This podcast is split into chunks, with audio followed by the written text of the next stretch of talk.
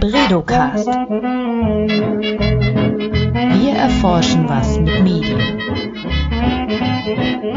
Herzlich willkommen beim Bredocast, dem Podcast aus dem Leibniz-Institut für Medienforschung in Hamburg. Mein Name ist Johanna Seebauer und in diesem Format spreche ich mit den Forscherinnen und Forschern unseres Instituts über ihre Arbeit. Heute sind meine Gäste die Medienhistoriker Dr. Hans-Ulrich Wagner und Hermann Breitenborn und mit ihnen will ich über das Thema Memes sprechen. Internet-Memes, um genauer zu sein. Wer viel im Internet unterwegs ist, der wird das ein oder andere Mal schon über ein Meme gestolpert sein. In sozialen Netzwerken ist es ja so, dass man fast dem, den Memes gar nicht mehr entgehen kann. Wer noch keine Vorstellung davon hat, was Memes überhaupt sind, der wird heute auf seine Kosten kommen, denn mit den beiden, mit Hans Ulrich und Hermann, möchte ich über darüber sprechen, was Memes überhaupt sind, wie die Kommunikationsforschung äh, an das Thema herangeht und vor allem, wie man über geschichtliche Themen mit Memes kommuniziert. Herzlich willkommen, ihr zwei. Danke. Hallo Johanna. Ich darf euch kurz vorstellen, äh, Dr. Hans-Ulrich Wagner ist Forscher hier bei uns am ähm, HBI und Leiter des Kompetenzbereichs Mediengeschichte in unserem Institut und der Forschungsstelle Mediengeschichte an der Uni Hamburg. Das heißt, er beschäftigt sich hauptsächlich mit Kommunikation in der Vergangenheit oder über die Vergangenheit. Stimmt das so? Jawohl, sehr gut. Das erklärt noch die zwei Unterschiede. Äh, Hermann Breitenborn ist aktuell Doktorand an der Uni Hamburg und auch wissenschaftlicher Mitarbeiter bei uns am HBI. Seine Forschungsinteressen sind Filmgeschichte, Videoproduktion und Memes, womit wir schon mitten im Thema wären. Ähm, Genau, ich habe es schon eingangs erwähnt. Also wer viel im Internet unterwegs ist, der wird jetzt eine Vorstellung davon haben, was ein Meme genau ist. Ich würde das jetzt als Laie einfach mal so erklären, das ist irgendwie ein lustiges Bild mit einem lustigen Text oder ein Video, das sich auf irgendein ein Event aus Kultur, Politik bezieht, mit dem jeder irgendwie was anfangen kann, das so ein bisschen persifliert vielleicht und etwas, das sich auch viral verbreitet. Das wäre jetzt so meine Laiendefinition von einem Meme. Was sagt denn die Wissenschaft dazu? Hermann? Ja, also die Wissenschaft, das ist, also ich würde dir erstmal insofern natürlich recht geben, dass wenn man von, wenn man vom heutigen Standpunkt von einem Meme redet und im Allgemeinen äh, sich über Memes unterhält, dann denkt man natürlich vor allem an diese visuellen, an die Bilder, an die visuellen Jokes letztlich, die es sind, die in sozialen Medien verbreitet werden.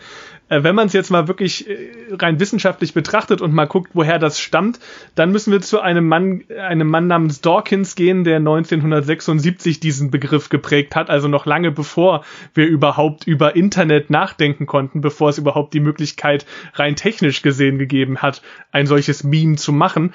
Und äh, es geht in diesem, in dieser klassischen Definition von einem Meme sind eigentlich eher so Dinge, die man vielleicht auch als Trend bezeichnen könnte. Dinge, die man, äh, die reproduziert werden können und so. Und es gibt noch verschiedene äh, Kategorien oder verschiedene Eigenschaften, auf die wir vielleicht gleich noch zu sprechen kommen.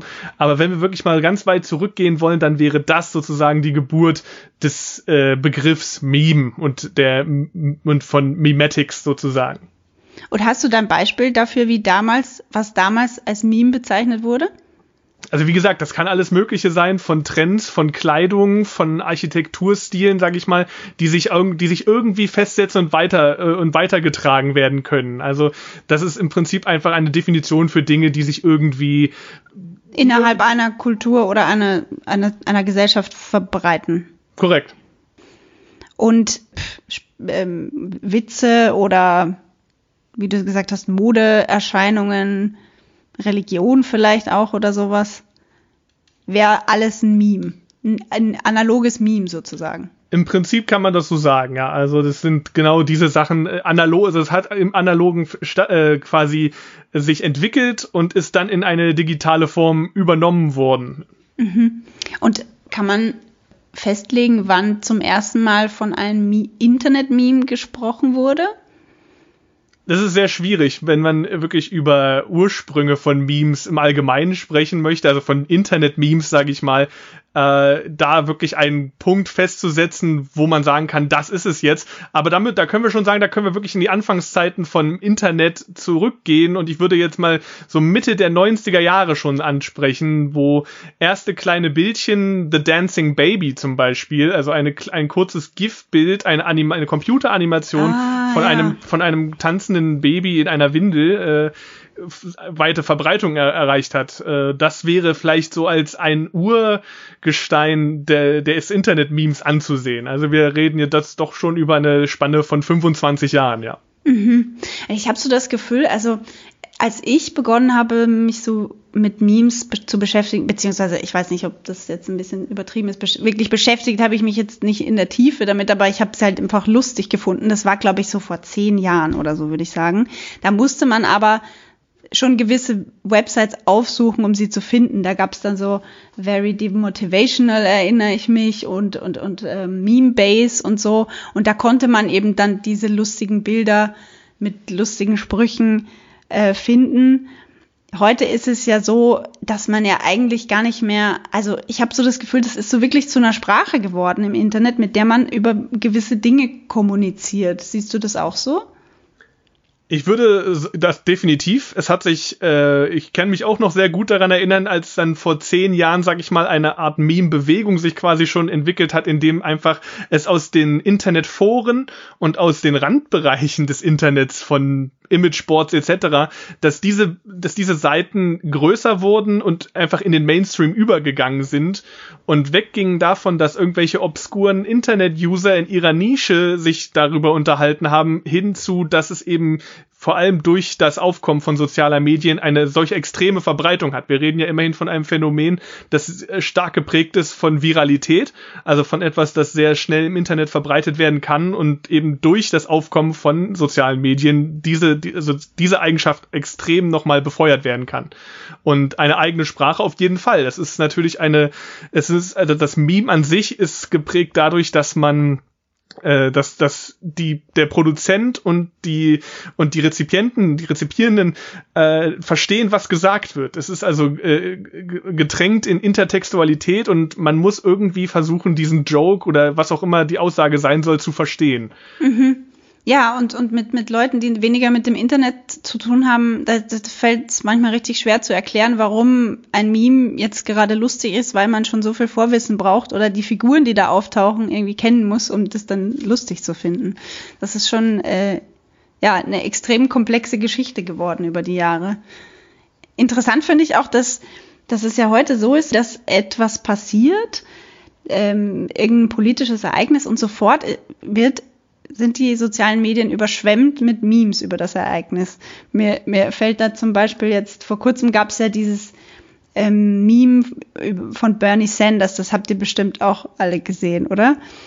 Bei der äh, Inauguration von Joe Biden, sein ehemaliger äh, demokratischer Kontrahent in den Vorwahlen, saß er dann äh, als ähm, Joe Biden äh, als Präsident vereidigt wurde, saß dann Bernie Sanders mit verschränkten Armen und verschränkten Beinen so ein bisschen grantig dranschauend äh, da. Und dieses Foto ist halt einfach total viral gegangen und in den sämtlichen Variationen verbreitet worden. Das wäre so ein klassisches Meme, wie es heutzutage funktioniert. Ne? Irgendwie passiert etwas und dann greift man es auf und setzt es in neue Kontexte und ist aber, ist aber insofern unterschiedlich zu den Memes, wie sie vor zehn Jahren waren, weil, weil, weil ich das Gefühl habe, vor zehn Jahren, da gab es so, weiß nicht, eine Handvoll Figuren, die immer wieder aufgetaucht sind. Und heute ähm, reagiert man mehr mit Memes auf etwas, was passiert. Johanna, wir können dir ja ein schönes Beispiel erzählen für genau mhm. diesen Fall. Wir saßen im Team an diesem Thema Meme-Analyse als Jana aus Kassel ja. im November 2020 ja ihren spektakulären Auftritt hatte. Und das war ja innerhalb von ja, wenigen Stunden, knappen Tag, war das sofort ein Thema.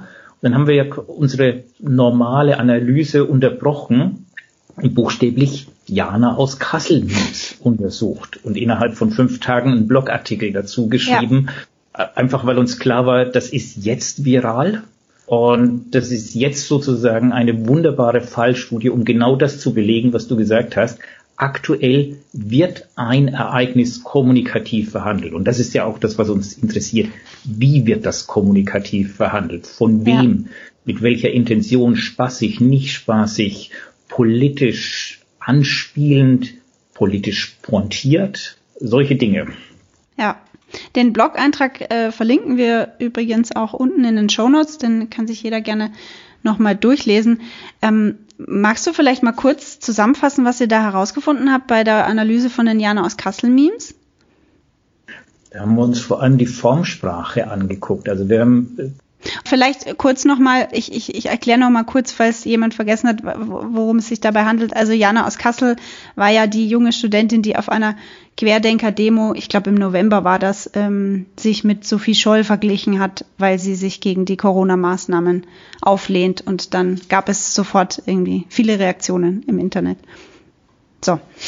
Ja das, ja, das hat uns total fasziniert, was eben passiert, was in den sozialen Medien passiert. Wir haben uns eben speziell diese Formsprache der Memes herausgesucht. Und ohne quasi total systematisch zu gucken, haben wir einfach innerhalb kürzester Zeit ein schönes Korpus an Beispielen gehabt und haben uns dann vor allem mit der Formsprache beschäftigt. Das heißt, welche Art von Memes, welche Muster von Memes tauchen auf und welche Art von Anspielung und politischer Verarbeitung dieser querdenkerischen Position und vor allem, das hat mich natürlich auch als Historiker fasziniert, des, des, des Vergleiches, des historischen Vergleichs. Ich fühle mich wie und dann kommt eine historische Position. Mhm. Also das hat Spaß gemacht, einfach innerhalb kürzester Zeit da mal den Überblick zu gewinnen. Mich würde auch interessieren, ob du als äh, Medienhistoriker irgendwie einen Vergleich ziehen kannst zu irgendeinem Phänomen, das in der Vergangenheit ähm, mit Memes vergleichbar war. Jetzt abgesehen von den Memes, die Hermann eingangs erwähnt hat, so ähm, Meme als etwas, was kulturell weitergegeben wird, sondern eine Kommunikationsform, die, die mit, einem, mit den heutigen Memes vergleichbar ist. Gab es früher sowas? Ja. So Cartoons vielleicht oder?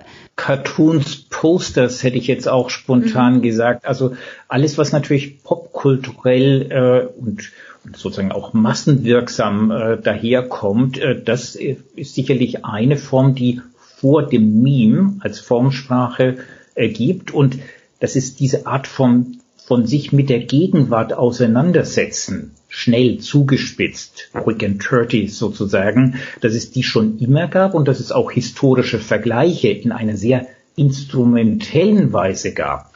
Das ist, ist sozusagen auch klar. Das ist nicht neu, aber es ist eben spezifisch, neuartig und unheimlich schnell.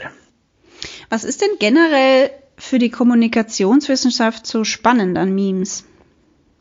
Also grundsätzlich gilt ja, was eben auch Hermann schon erzählt hat, dass es ein, in der Regel ein Text-Bild-Format ist. Das heißt also, wir beschäftigen uns sowohl mit dem Text als auch mit dem Bild, wo beides sozusagen Intertextualität und visuelle Kommunikation dann zusammenkommen müssen. Man muss sozusagen auch die Interrelation zwischen eben diesem Textteil und dem Bildteil äh, sich sehr genau angucken. Und was dann eben auch noch äh, zusammenkommt, ist, dass in der Regel oder häufig äh, dieses Bildmaterial, also speziell das Bild, sozusagen aus einem ursprünglichen Kontext kommt und hier neu in einen neuen Kontext gesetzt wird. Das ist die klassische Formulierung für Remediation, also Remix und Remediation.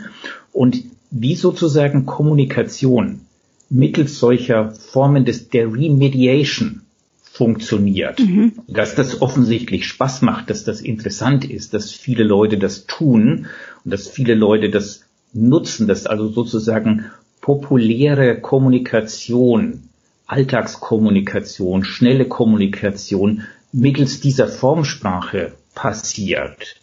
Das finde ich natürlich als jemand, der als Kommunikationswissenschaftler auch die aktuellen Auseinandersetzungen anguckt, unheimlich spannend. Mhm. Und ihr seid ja aktuell mittendrin in einer Meme-Forschung, wenn man so will. Was hat euch denn, oder wie, wie hat das begonnen? Wann, wann habt ihr euch dazu entschieden, das äh, zum äh, Objekt eurer Forschung zu machen? Also wir ist jetzt Hermann und ich im Talk mit dir, Johanna. Ähm, Daria Ciburko gehört noch dazu. Sie ist auch Teammitglied in diesem ja, Bereich Meme-Analyse. Äh, das Ganze hängt ein bisschen damit zusammen, dass wir innerhalb eines größeren Forschungs Verbundes tätig sind, der sich mit dem Wert der Vergangenheit beschäftigt. Das heißt, es ist ein sogenannter Leibniz-Forschungsverbund und innerhalb dieses demnächst startenden Leibniz-Forschungsverbundes wird der Wert von Vergangenheit untersucht. Das heißt, wie gehen Akteure mit Geschichte um? Wie wird Geschichte in Wert gesetzt? Das finde ich persönlich ein unheimlich spannendes Thema, wie man mit Bezug auf Geschichte aktuelle Aussagen mhm. trifft, untermauert, wie man sich politisch entsprechend zu Wort meldet. Und innerhalb dessen ist eben dieses Meme-Thema besonders interessant, weil, jetzt knüpfe ich an das, was ich gesagt habe, mit dem ein Bild aus einem anderen Zusammenhang nehmen und in einen neuen Zusammenhang setzen, ist sozusagen ideal für diese Art von geschichtspolitischer in, in, also Nutzen, dieses geschichtspolitische Nutzen. Ich nehme ein Bild aus der Vergangenheit und benutze es aktuell für eine Aussage über die Vergangenheit oder über die Gegenwart oder über beides, bringe sozusagen Vergangenheit und Gegenwart für eine aktuelle Aussage als Kommunikator, als Kommunikat ist das ja, um es wissenschaftlich zu definieren, äh, zusammen.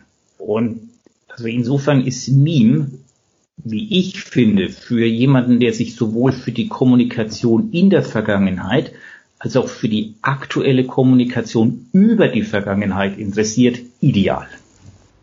Wie, ist, wie sieht es denn aus in der, in der generellen Forschungswelt? Äh, Gibt es zu diesem Thema schon viel Forschung oder ist das äh, Neuland?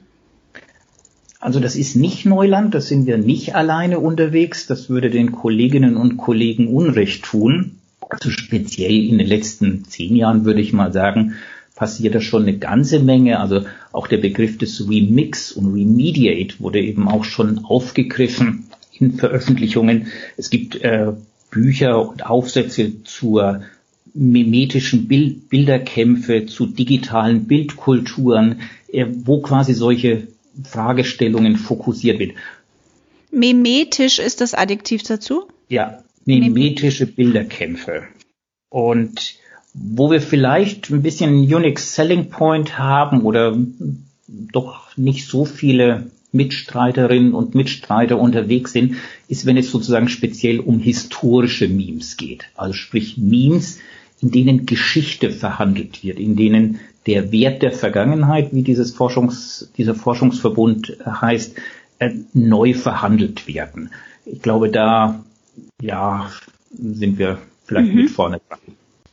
Und ihr habt ja dann angefangen, das Internet so ein bisschen zu durchsuchen nach diesen historischen Memes. Wie, wie geht man da vor? Also wo, wo muss man sich ja irgendwie eine Grenze setzen oder habt ihr da thematisch festgelegt, nach welchen äh, historischen Themen ihr sucht? Ja, also wir haben äh, Ursch, wir haben uns natürlich überlegt, wie ist eine gute, ist eine gute Frage, wie geht man damit um? Der Begriff History Meme ist natürlich schon ist eine Sache, die in in Internetforen im Internetbereich, äh, in verschiedenen Imageboards und so weiter immer doch bekannt ist. Wenn ich jetzt mal eins der bekanntesten oder größten auf, aufgreifen darf, das wäre dann wäre Reddit. Also die Reddit-Plattform ist ist sicherlich auch für mehr als Memes bekannt, aber auch äh, viel, vor allem als Geburtsstätte vieler Memes. Und dort gibt es sogenannte Unterforen, also äh, sogenannte Subreddits. Und der Subreddit History Memes heißt direkt so, der hat insgesamt äh, über zwei Millionen Mitglieder, äh, um mal schon mal zu, zu zeigen, dass, dass allein die Reichweite schon groß, schon sehr groß ist von interessierten Menschen, die sich mit diesem Thema auseinandersetzen möchten. Und da haben wir dann einfach mal überlegt, mit welchen Themen wir anfangen wollen. Und schließlich sind wir dazu gekommen, dass wir uns mit ikonischen aus mit ikonischen Darstellungen der Geschichte befassen wollen und wie diese in Memes verarbeitet werden können. Man muss, weil man muss auch überlegen, wenn man über History Memes redet, kann man letztlich, wenn man es wirklich mal runterbrechen möchte, auf zwei Kategorien ein, kann man es aufteilen. Das sind zum einen die, bei denen normale, in Anführungszeichen normale Internet-Memes genutzt werden, die nichts mit den historischen Bildmaterialien zu tun haben und historische Verhältnisse oder Geschehnisse oder sowas darstellen und, und das sind tatsächlich weniger die, die Memes, bei denen historische Bilder, Abbildungen, Figuren und so weiter genutzt werden und dann damit versucht wird, ein Meme zu gestalten. Und das war genau das, wo wir gesagt haben, das finden wir interessant. Wie werden diese ikonischen Darstellungen äh, irgendwie genutzt in diesem, in diesem Meme-Diskurs? Ah, das heißt, das, das erste, was du genannt hast, das wäre, wenn wir eine, ein aktuelles Meme, das es schon gibt, äh, nehmen und mit einem historischen Ereignis irgendwie verknüpfen und, und zu einem neuen Meme machen. Und, korrekt, korrekt. Und das zweite wäre, selbst aus einem historischen Ereignis ein, so wie zum Beispiel Bernie Sanders auf der Inauguration, ähm, irgendein, irgendein Ereignis nehmen und daraus ein Meme zu machen. Korrekt, genau. Also Bernie Sanders wäre in dem Fall jetzt wahrscheinlich weniger History-Meme, da das ja jetzt gerade erst vor ja. einem Monat passiert ist. Aber, im, aber im, im, Prinzip ist es genau das, ja. Okay. Und was, ähm, was habt ihr da gefunden? Wir haben dann überlegt, was wir, welche, welche, äh, auf welche Bilder, Bilder wir uns einigen wollen und haben angefangen zu recherchieren nach ikonischen, da haben wir uns gefragt, was sind ikonische Darstellungen und wir hatten angefangen hat das Ganze Mitte des letzten Jahres äh, und da hatten wir uns überlegt, dass wir uns den, den 8. Mai, den, den, das Kriegsende des Zweiten Weltkriegs äh, hatten wir als Ausgangspunkt ursprünglich genommen und sind dann irgendwie bei den Darstellungen des Zweiten Weltkriegs geblieben und haben überlegt, welche ikonischen Darstellungen könnten wir mal suchen, mit, die mit dem Zweiten Weltkrieg in Verbindung stehen. Also was sind die Bilder, an die man denkt, aus, auch außerhalb von den Memes oder vor allem außerhalb von Memes, woran, was sind die Bilder, die man kennt von, von eben vom Zweiten Weltkrieg? Mhm. Und haben wie, uns, ja, bitte? Nee, ich wollte nur fragen, wie, wie äh, macht man das ähm, als Forscher, mit, mit was für einer Einstellung man an dieses Thema rangeht, weil es natürlich ähm, schon ein sehr sensibles Thema ist, dass man da äh, beackert und Memes meist einen ja, humorvollen Ton haben. Wie geht man dann, wie vereint man dann so die, als Forscher diese einerseits schrecklichen Bilder, die man da vielleicht sieht, und aber auch diese humorvolle Komponente, die damit reinspielt vielleicht. Ist das schwierig? Oder habt ihr da, seid ihr da einfach ganz neutral rangegangen oder? Ja, neutral ist vielleicht der richtige Begriff. Ja. Also wir sind natürlich als Wissenschaftler daran gegangen, ähm, gleichwohl wissend, was uns blühen wird und was wir wahrscheinlich finden werden. Und auch das, was wir jetzt dann gleich mitgebracht haben und kurz vorstellen, ist ja wirklich schon auch heftiger Tobak. Das heißt, natürlich ist das äh, etwas, was man also mit sehr viel Akkuratesse als Wissenschaftler analysieren muss, äh, gleichwohl natürlich auch sich entsprechend äh, ethisch reflektieren, was da passiert. Mhm. Grundsätzlich aber würde ich sagen, man kann es nicht ausklammern. Das ist Teil der Internetkommunikation. Das ist Teil der populärkulturellen Auseinandersetzung. Und das, das sozusagen zu analysieren gehört zu den Aufgaben dazu. Äh, um Himmels Willen, nicht alles, was wir analysieren, nicht alles, was wir als Beispiele äh, da bringen, teilen wir sozusagen als politische Meinung oder als Art des Humors. Also äh, da muss man ganz klar auch seine persönlichen Grenzen ziehen, aber sozusagen wirklich kommunikationswissenschaftlich daran zu gehen, ja, oder fast so formuliert, je schlimmer die sind, desto ja, stärker ist die Notwendigkeit, sich mit solchen Phänomenen auch auseinanderzusetzen. Du hast gerade gesagt, ihr habt Beispiele mitgebracht. Welche sind das denn? Also wir haben uns überlegt, über welch, äh, an welche, an welche Beispiele, an welche Bilder wir jetzt, sage ich mal, denken und sind dann wirklich, haben ganz, ich muss es jetzt auch mal so ganz einfach sagen, wir haben uns entschieden, uns mit dem Holocaust auseinanderzusetzen und äh, im Speziellen mit Darstellungen von Auschwitz Also das war zum, ist zum einen die bekannte Darstellung des Auschwitz-Tores mit den Schienen und äh, sowohl und dem ähm, dem Torbogen, bei dem Arbeit macht frei, mit dem Arbeit macht frei Schriftzug. Das war zum einen, das waren die die Themen, mit denen wir uns mit äh, dem Holocaust auseinandersetzen wollten.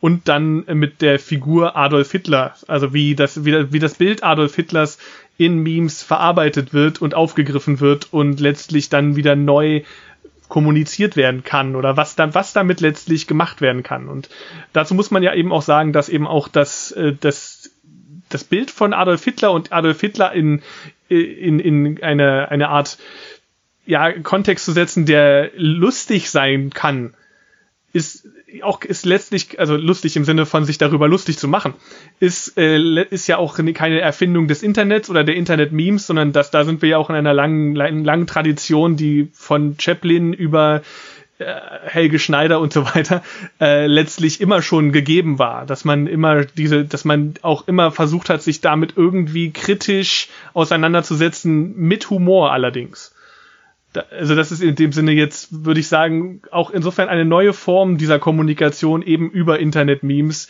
die aber schon immer da gewesen ist. Hast du da ein konkretes Beispiel äh, von lustigen Darstellungen von Adolf Hitler? Also lustig in Anführungszeichen ja. natürlich. Äh, aber da würde ich dann direkt auf das erste Beispiel eingehen, das wir jetzt heute mitgebracht haben. Und äh, du hattest das, glaube ich, auch angekündigt, die, diese Bilder sind auch irgendwie einzusehen jetzt für. Ja, wir, ich versuche die zu verlinken. Also die, die sollten in der in den Show Notes zu sehen sein, damit die Hörerinnen und Hörer das jetzt auch, äh, wenn sie wollen, aufmachen können und ähm, ja gleich mitgucken können. Ist natürlich schwierig, sowas in einem Hörformat zu beschreiben. Richtig, aber wir, kriegen das schon hin. Ich denke auch. Also Memes sind ja ein sehr, ein sehr visuelles Medium, aber wir, wir schaffen das. Äh, insofern, äh, wir, ich, das Bild, was, ich, was wir mitgebracht haben, ist eine Fotografie von Adolf Hitler, äh, wahrscheinlich noch vor, also vor der, vor der Kriegszeit. Und es zeigt ihn im Privaten, im Schnee, auf einem Schlitten sitzend, in Privatkleidung und im, im, im, also nicht in Uniform oder so, sondern mit einem Ausgehanzug, mit Kniestrümpfen und einem Hut auf. Und im das typische Meme-Format ist, dass man ein Bild hat und dann gibt es einen, einen Top-Text und einen sogenannten Bottom-Text. Also oben ist Text, unten ist Text. Und auf diesem Bild äh, ist einfach nur dieser Text, also das Bild ist nicht verändert, sondern ist einfach nur der Text eingefügt. Äh, Sie sehen mich rodeln und darunter dann die Worte Sie hassen. Das ist der, das bekannte Meme, They see me roll in the hating. Korrekt also und man, man merkt jetzt, es ist sehr merkwürdig, sich darüber zu unterhalten, wenn man es einfach nur vorliest und sich, und das ja. ist auch das, was Hans Ulrich vorhin ansprach. Also es, natürlich gibt es diese visuelle Kommunik Kombination von Bild und Text, äh, aber wenn man es einfach jetzt nur darauf reduzieren würde und das einfach so mal, mal platt vorliest, geht vielleicht auch einiges verloren, würde ich jetzt mal sagen, was letztlich man damit ausdrucken könnte. Mhm. Äh, es ist letztlich. Es nimmt schon dadaistische Züge an, so hier über Memes zu sprechen in einem Podcast. Hat wieder, es könnte auch ein eigenes Meme werden jetzt. Literal, literal Memes quasi. Ähm, nein, also dieses, dieses, dieses Bild zeigt natürlich eine, es ist, es ist ein, das habe ich noch äh, vorher mal recherchiert, also es ist tatsächlich eine von vielen Darstellungen, die Adolf Hitler in einem solch privaten Rahmen zeigen, von seinem äh, Leibfotografen Heinrich Hoffmann. Und es interessanterweise, wenn man die Schlagworte Adolf Hitler Schlitten googelt und auf die Bildersuche geht, ist das erste Bildbeispiel, auf das man klicken kann, tatsächlich von einer Meme-Generator-Seite. Was einfach zeigt, wie, wie sehr dieses Bild jetzt mittlerweile in Internet-Kontext schon mit Memes verbunden ist, weil es in sich einfach schon, das Bild an sich in sich schon so vollkommen absurd ist und Absurdität ein und und die die widersprüchliche Darstellung und Kombination von Bild und Textinhalten ein ein essentieller Bestandteil von Memes sind. Äh, das einfach das heißt, das wäre dann so ein Beispiel von dem, was du vorher beschrieben hast, dass ein historisches Meme eine, konkrete Person oder eine ikonische Person dann, ohne dass man sie jetzt ähm, in, aus dem Kontext reißt, selbst zu einem Meme wird. Ich glaube, ich habe das jetzt total äh, verwirrend beschrieben. Also genau, wir haben jetzt quasi dieses, dieses, dieses klassische Bild, ohne da jetzt großartig daran rumzuarbeiten mit, mit Bildbearbeitung und so weiter, sondern es wird einfach nur, das ist also ganz klassisch, ganz typisch, ganz einfache, basale Meme ganz, ganz normales äh, Memen, wie man vielleicht auch sagen würde.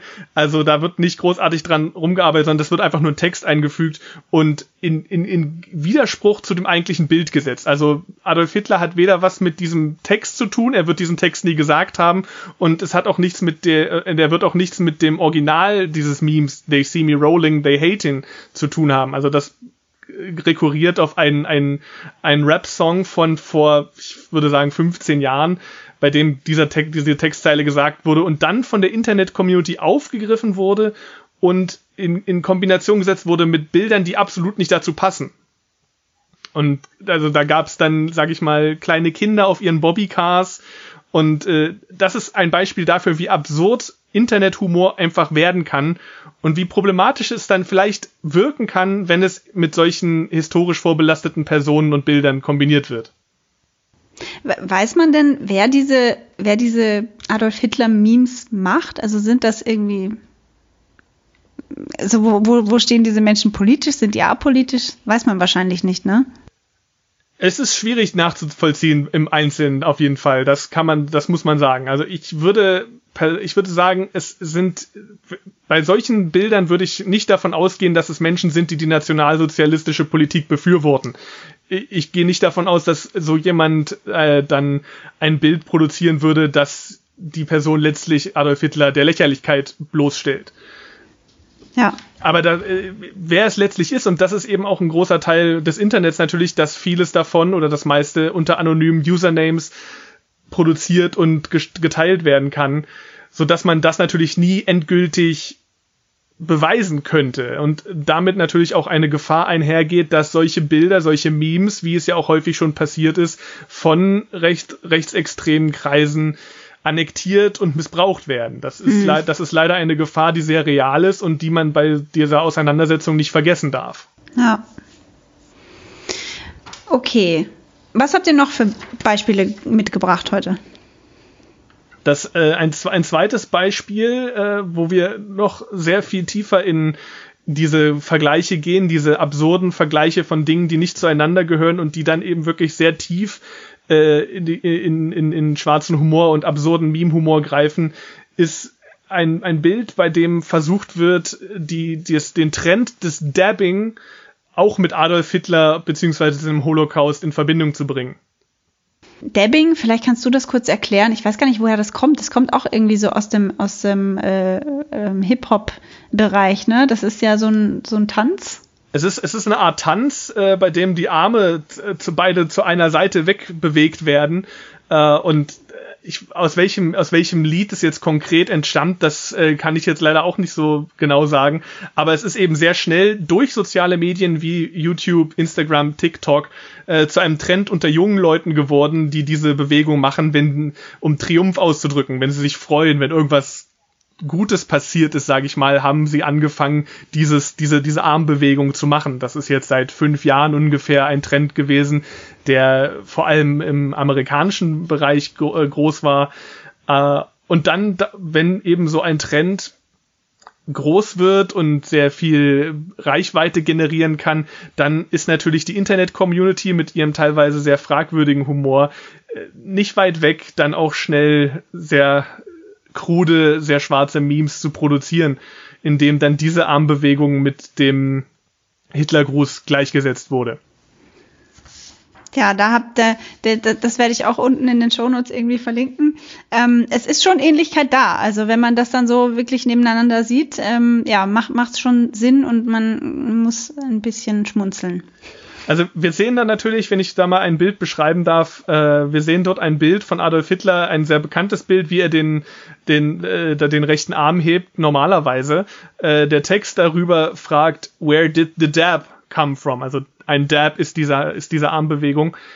Was das Ganze aber dann wieder in, der, der, in die Absurdität treibt, ist, dass das Bild letztlich bearbeitet worden ist und nicht nur, er nicht nur den rechten Arm hebt, sondern der rechte Arm als, als Bildbearbeitung kopiert wurde und er quasi zweimal den rechten Arm hebt, damit eben diese Armbewegung angeglichen werden kann. Ja, also man sieht, dass er hat tatsächlich in diesem Bild zwei rechte Arme, was offensichtlich Manipulation ist, Bildmanipulation. Äh, aber genau das ist es eben, worauf ich anspreche, dass diese, dass das insofern einfach über, übertrieben und hochstilisiert wird äh, und nicht wirklich eine posi also nicht als positiv gewertet werden soll, sondern eben als übertriebene übertriebener schwarzer Humor. Ja. Schwierig, ähm, das ja in der Anonymität des Internets dann manchmal so ähm, festzustellen wahrscheinlich. Also Absolut. das ist ein schmaler Grad, ja. Ja, weil es wird dann, und es nimmt dann wirklich sehr fragwürdige Züge an, wenn es dann eben nicht nur mit Adolf Hitler in, Vergleich, in, in den Vergleich gesetzt wird, sondern eben auch mit historischen Darstellungen äh, einer, einer, einer Frau, die während einer, vermutlich während eines äh, Militäreinsatzes oder so zu Boden fällt und die Arme in, in die Luft reißt. Mhm. Also ein, ein wirklich schreckliches Bild objektiv gesprochen und das dann eben auch mit diesem Dab in Verbindung gesetzt wird, da nimmt da, da wird der Humor dann wirklich fragwürdig, wo man sich, wo man eben fragen muss, ist das, ist das noch in Ordnung? Ist das noch, kann man da, kann, gilt das noch als Humor oder ist es schon was anderes? Und ihr habt diese Memes alle äh, von Reddit, ähm, auf Reddit äh, gefunden? Einige davon sind auf Reddit, andere findet man einfach über, haben wir über die ganz normale Bildersuchen gefunden, in einem der vielen Imageboards. Wenn, es gibt ja tatsächlich, äh, wenn man sich zum Beispiel ein anderes großes nennen würde, wäre das Nine Gag. Mhm, äh, das ja. mittlerweile eine Multimillionen-Dollar-Firma geworden ist durch Werbung und so weiter, äh, die einen eigenen, einen eigenen Kanal, einen eigenen, eine eigene Kategorie haben, die tatsächlich Dark Humor heißt und bei der häufig solche Bilder auch zu finden ja. sind. Okay, besprechen wir noch das letzte Beispiel und dann können wir vielleicht noch mal kurz generell über historische Memes sprechen. Ihr habt ja noch einen, äh, du hast es vorhin erwähnt, ähm, nach Auschwitz-Darstellungen auch gesucht. Richtig, und äh, wenn wir da an den Schriftzug Arbeit macht frei denken, gibt es natürlich auch einige Memes und hier haben wir speziell eins gefunden, das äh, sehr interessant ist, weil es eine weitere, also weil da jetzt tatsächlich eine andere Ebene bespielt wird als einfach nur absurder Humor. Tatsächlich tritt bei diesem Bild der Humor sehr in den Hintergrund, denn wir sehen, dass das äh, Tor wo normalerweise der Schriftzug Arbeit macht frei drauf wäre, aber durch Bildbearbeitung hat jemand dort Welcome to Trumpland hineingeschrieben.